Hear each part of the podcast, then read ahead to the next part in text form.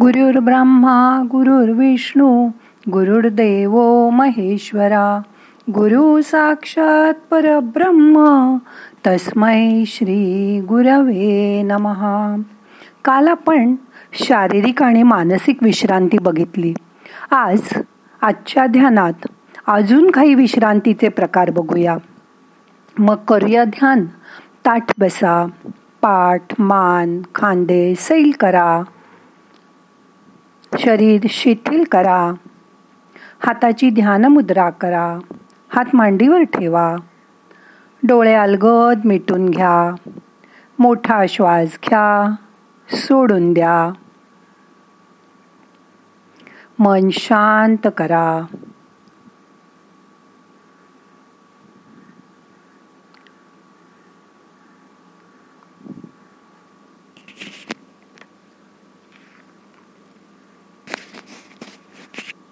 आज आपल्याला आपल्यासाठी क्रिएटिव्ह विश्रांती बघायची आहे.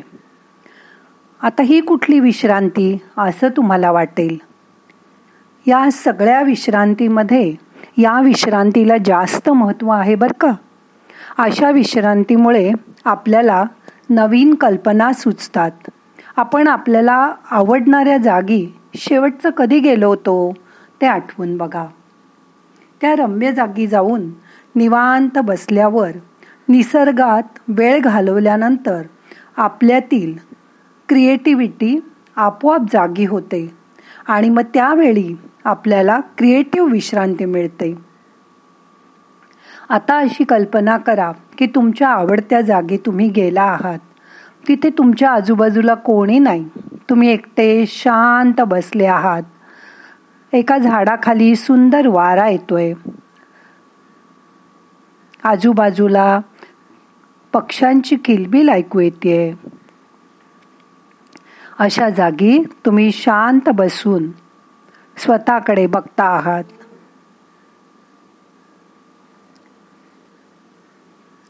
पण नुसतं निसर्गात वेळ घालवणं म्हणजे क्रिएटिव्ह विश्रांती नाही. तर त्यावेळी काम सोडून दुसऱ्या आपल्या आवडत्या गोष्टी करणं.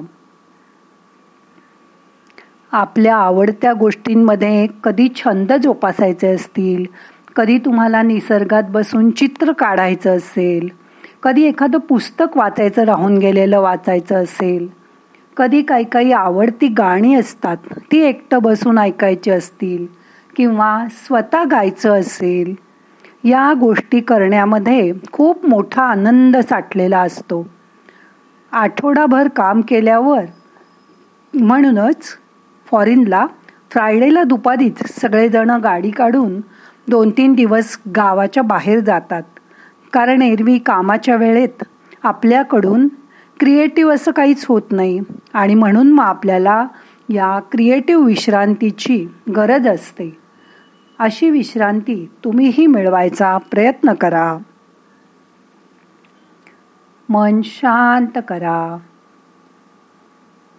मोठा श्वास घ्या. धरून ठेवा. अलगद सोडून द्या.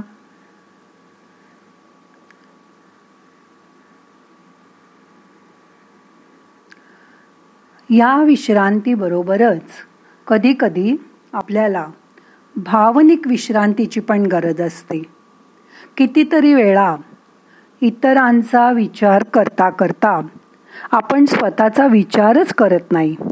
नेहमी इतरांना काय वाटेल याचीच आपल्याला चिंता पडलेली असते. आपल्या कुटुंबातील इतर व्यक्ती आपले भाऊ बहीण मित्र ऑफिसमधले सहकारी आपले बॉस आपल्या संबंधात येणारी इतर लोक यांच्यासाठी काय योग्य काय अयोग्य हा विचार करण्यातच आपली प्रचंड ऊर्जा खर्च होते. अशा वेळेत आपली भावनिक खूप ओढाताण होते कारण या सगळ्यांशीच आपली भावनिक गुंतवणूक झालेली असते.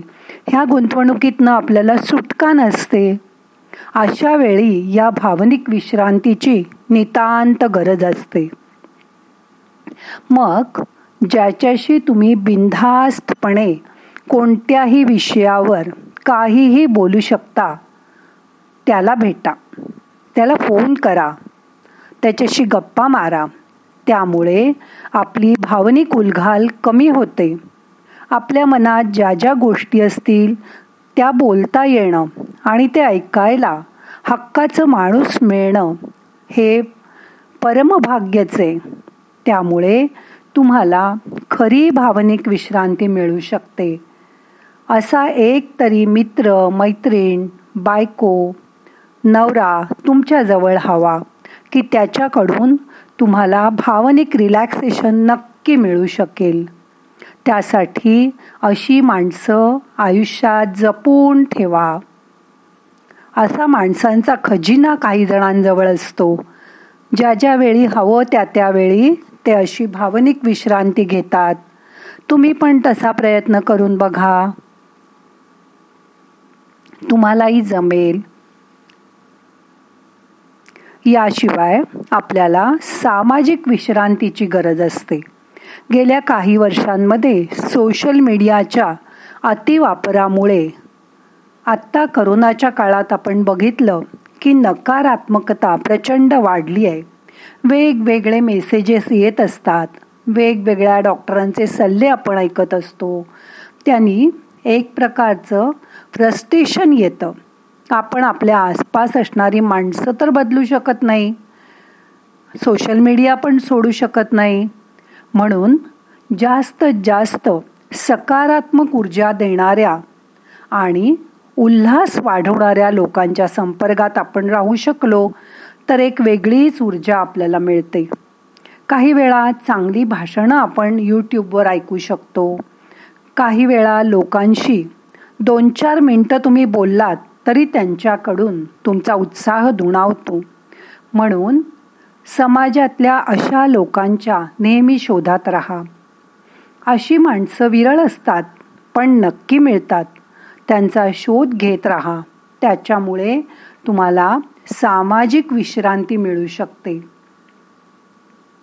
अशी विश्रांती मिळाली की आपलं शरीर मन परत या नकारात्मक विचारातनं सकारात्मक विचारांकडे येतं आणि मग सगळ्या अंधकारातनं कुठेतरी उजेडाचा कवडसा दिसायला लागतो. सगळंच काही वाईट नाही आहे असं वाटायला लागतं. चांगला सल्ला देणारी माणसं चांगल्या लोकांची भाषणं चांगल्या लोकांचे लेख. हे नेहमी तुमच्याजवळ ठेवा. जेव्हा जेव्हा हवं तेव्हा याचं वाचन करा मनन करा. म्हणजे तुम्हाला सामाजिक विश्रांती मिळेल. मोठा श्वास घ्या. यथा अवकाश धरून ठेवा. सावकाश सोडा.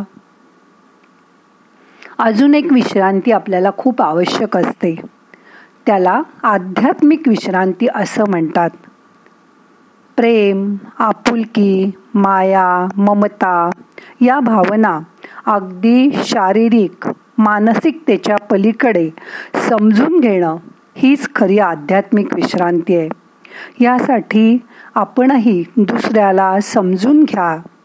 स्वतःपेक्षा इतरांना उपयोग होईल अशा कामात स्वतःला गुंतवून घ्या. आपल्या आवडीच्या सामाजिक कामात स्वतःला जोडून घ्या. जसं की गीता शिकवणं कीर्तन करणं सामुदायिक पारायण करणं ध्यान करणं. इतरांची आठवणींनी चौकशी करा. त्यांना वेळोवेळी शक्य असेल तेवढी मदत करा. त्यामुळे आता तुमच्या मनात असं आलं असेल की नुसत्या झोपेशिवाय सुद्धा तुम्हाला या बाकीच्या विश्रांतीची किती आवश्यकता आहे?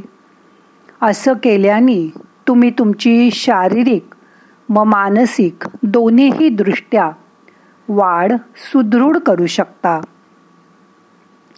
असं झालं तर तुमचं आयुष्य सुखी आनंदी आणि समाधानी होणार आहे याची खात्री बाळगा. आणि जेव्हा जेव्हा ज्या विश्रांतीची आवश्यकता असेल तशी विश्रांती आठवणीने घ्या. ती घेतल्यानंतर तुम्हाला खूप ताजतवानं फ्रेश वाटेल. याबद्दल माझ्या मनात अजिबात शंका नाही. आता दोन मिनटं शांत बसा. शरीराकडे डोक्यापासून पायापर्यंत बघा. शरीर कसं विश्रांती घेतंय त्याची जाणीव करून घ्या. श्वास येताना आपल्याला ऊर्जा घेऊन येतोय त्याची जाणीव करून घ्या. जाणारा श्वास तुमच्या शरीरातील नको असलेले वायू तुमचे ताण तणाव तुमची दुःख बाहेर घेऊन जातोय त्याची जाणीव करून घ्या.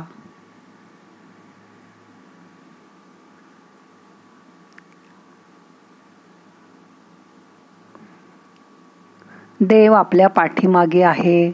याची सतत आठवण ठेवा. तो जे चांगलं तुमच्यासाठी ते तुम्हाला देतच असतो. याची जाणीव ठेवा. आता आजचं ध्यान आपल्याला संपवायचंय. अलगट डोळे उघडा. प्रार्थना म्हणूया. नाहम करता हरिक करता हरिक करता हि केवलम। ओम शांती शांती शांती।